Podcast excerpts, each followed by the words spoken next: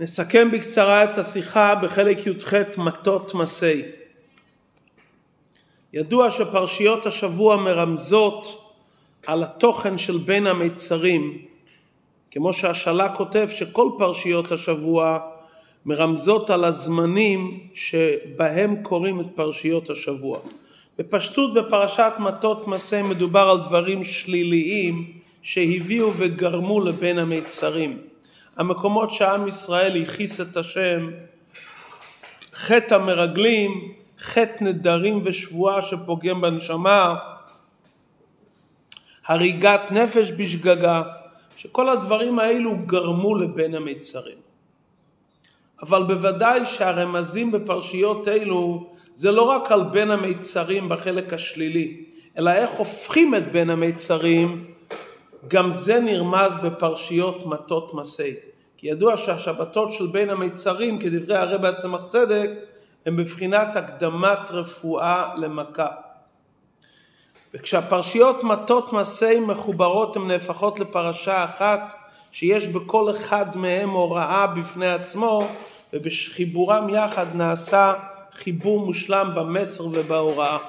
כדברי הבעל שם טוב, השם של הפרשה זה מהות הפרשה, כמו שם של כל דבר.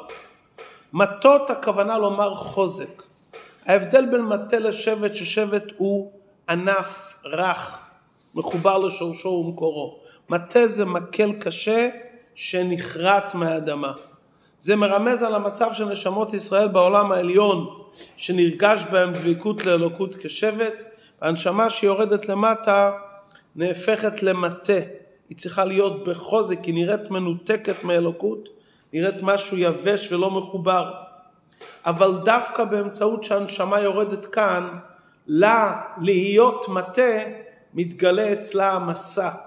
היא נכנסת למסע שמרומם אותה יותר גבוה מעת היותה שבט בעולם העליון. כלומר סדר הדברים שבט בעולם העליון, מטה בעולם, ועבודה באופן של מטה וחוזק בעולם מרומם את הנשמה למסע של למעלה מדרגת שבט, למעלה משורשה בעולם העליון, אל ההתחברות עם עצמותו ומהותו של הקדוש ברוך הוא. זה בעצם מה שנדרש מיהודי, להיות מטה, גם בהיותו בעולם הזה להיות כמקל חזק, לא להתרגש או לא להתבלבל מעלמות והסתרים. וגם כשהוא מגיע למקום מסוים הוא לא נבהל מהדברים אלא הוא נעמד כמטה ואז מתגלה אצלו האיתן שבנשמה שנקרא מטה. מטה האלוקים כלומר נהיה אצלו כוח מיוחד, עוצמה מיוחדת מאיתן שבנשמה. דווקא במסעות שלו כאן בעולם הזה שהוא נוסע ממקום למקום, יש לו יכולת להתחבר לדרגה שהיא יותר גבוהה משורש הנשמה למעלה, אלא להתחבר לעצמותו ומהותו. הנקודה הזאת היא בעיקר היא בגלות ובעיקר בבין המיצרים. כי כל זמן שהיו בזמן שבית המקדש קיים, היו דבוקים ורואים אלוקות, היינו בבחינת שבט עדיין. דווקא בגלות שאנחנו התנתקנו ממקום המקדש, דווקא אז אפשר להגיע למטה האלוקים. העבודה של מטות להיות בדבקות מוחלטת בזמן הגלות נותנת ליהודי גילוי תוקף עצם הנשמה יותר מזמן הבית ויותר מהזמן שהנשמה הלכה ממסע למסע בהיותה דווקא בעולם הזה היא יכולה להגיע למצב של מטה של חוזק אמיתי. וזה הקשר גם לפרשת פנחס. כי יהודי שואל את עצמו מילא מסעות שעשיתי מיציאת מצרים למתן תורה, אני מבין שהמסעות הללו מגלים בתוכי את האיתן ואת המטה שבנשמה. אבל ישנם בחיי האדם מסעות שמובילים אותו למקום אחר לגמרי. מסע של ריתמה שמרמז ללשון הרע, או מסע של אבל השיטים שקשור עם חטא בל פאור. איך שם אני אתמודד עם זה? איך אני יכול לעמוד בעוז של מטה במסעות שליליים. על זה התשובה פרשת פנחס שקוראים אותה גם בבין המיצרים. אם אתה יוצא עם כוחך האישי אתה מוגבל, אבל אם אתה מתנהג כתוקף אצל פנחס בקנו את קינתי, הוא יתייצב במסירות נפש נגד כל ישראל, אז המסירות נפש זה של עוצמת הנשמה, שאין בה שום עניין של הגבלה.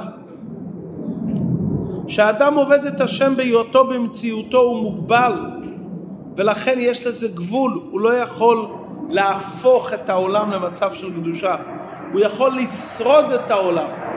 אבל כשיהודי נעמד במסירות נפש הוא משתחרר מכל ההגבלות שלו כנברא, הוא משחרר את הנשמה מכל ההגבלות שלה ודווקא העבודה הזאת של מסירות נפש מזככת את הגוף והנפש הבעמית ואז גם בהיותו כאן למטה באיזה מסע שלא יהיה מצד הכוחות האינסופיים שיש בנשמתו כמו שהתגלה אצל פנחס שהוא השתחרר מכל המוסכמות ועבד במסירות נפש ברגעים של מסירות נפש אפשר תמיד לגלות את עצם הנשמה ועל ידי זה להיות במסע.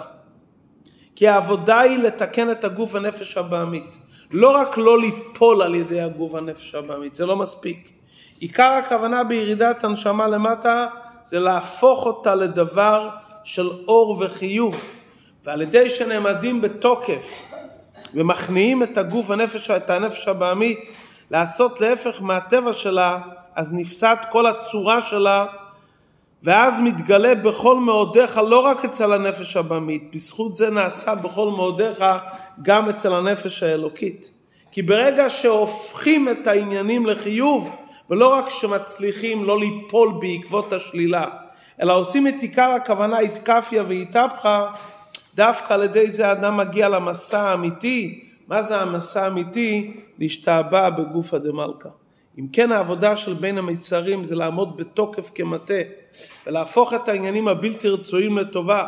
בפרשיות השבוע הן בפנחס והן במטות במסעי בשמם יש לנו את הכוח לפעול במסירות נפש בכל עת ובכל מצב, לא מצד הכוחות המוגבלים שלך, אלא מצד האין סוף שבנשמה, להיות כמטה ובמילא יתעורר האיתן שבנשמה, שבכל עת ובכל זמן יהיה אצל יהודי את המסע, ומסע שמוביל אותו לגמרי ממקום למקום, כי כל הדברים נהפכים לטובה גם בין המיצרים, כמו שבפרשת בלק הקללות נהפכו לברכה, ככה בין המיצרים נהפך ל"הפכתי אבלם לששון ולשמחה", המקל שקד נהפך למהירות להביא את כל הברכות וכל השפע הטוב לעולם באופן של התהפכה חשור חלי נאורה, שקדתי להכניס את בני ישראל מיד בגאולה האמיתית והשלמה בקרוב ממש.